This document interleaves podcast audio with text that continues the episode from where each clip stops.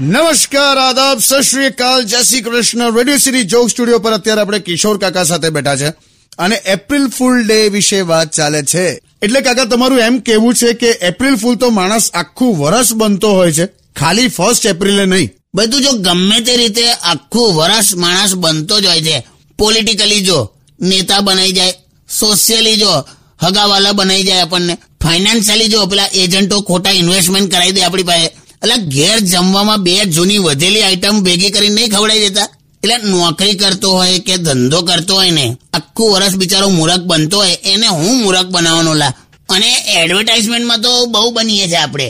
તો જો હમણાં એક પેલી ટીવીની એડવર્ટાઇઝમેન્ટ આવે છે, એમાં કેવું બતાડે કે તમે એમની કંપનીનું ટીવી લો ને તો આટલી બધી ક્લેરિટી આવે એવું બતાડે. પછી એની હાથે એક જૂની કંપનીનું ટીવી પણ બતાડે.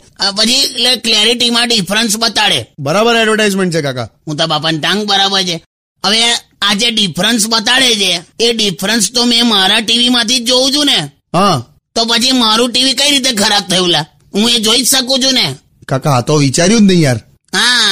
આ રીતે બનાવે છે લોકો આપણને. સમજો તું? લોકો વિચારતા નહીં. એટલે કેવું? એપ્રિલ ફૂલ ડે ત્રણસો પાસઠ દિવસ હોય છે. ખ્યાલ આવ્યો હા. ચલ પિક્ચર મૂકી દે. પિક્ચર? એપ્રિલ ફૂલ એટલે ગીત વગાડે એમ.